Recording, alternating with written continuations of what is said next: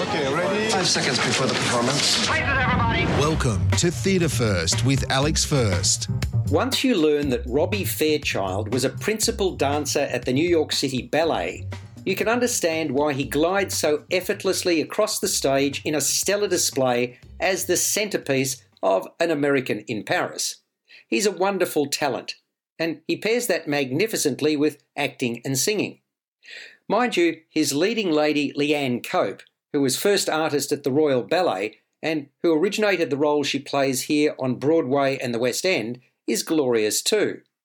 There's so much to like and admire about this lively and colourful love story set at the end of World War II.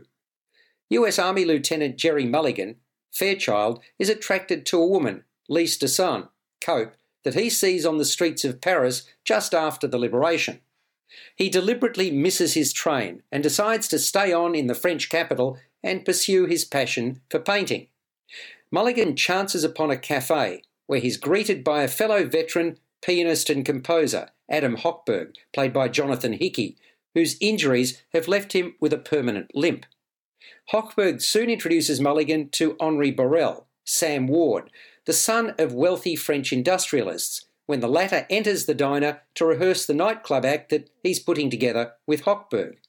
The Borels, played by Anne Wood and David Whitney, especially Henri's mother, want him to follow in their footsteps, but Henri has dreams of making it big on Broadway.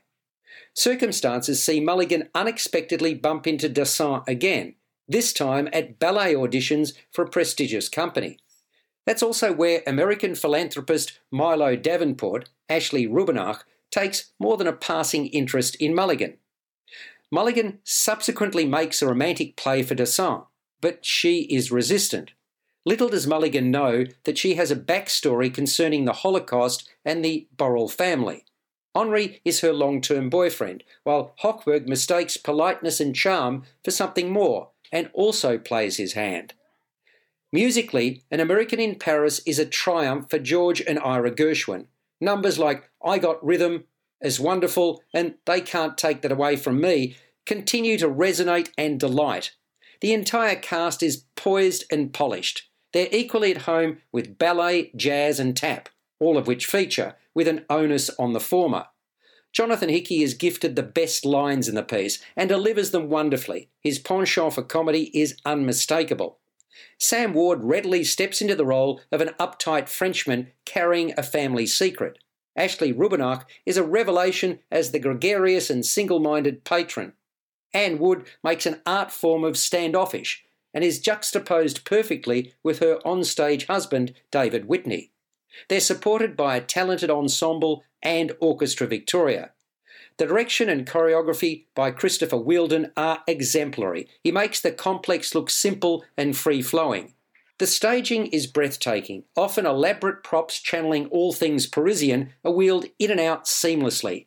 The ever changing visual imagery, from watercolours to sketches filled with spots of colour, is equally creative and evocative.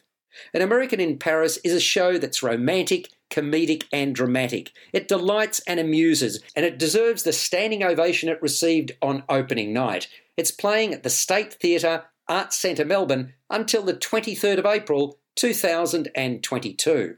You've been listening to Theatre First with Alex First. Available at Apple Podcasts, Google Podcasts, Spotify, iHeartRadio, or your favourite podcast player. You can also stream on demand at Bytes.com.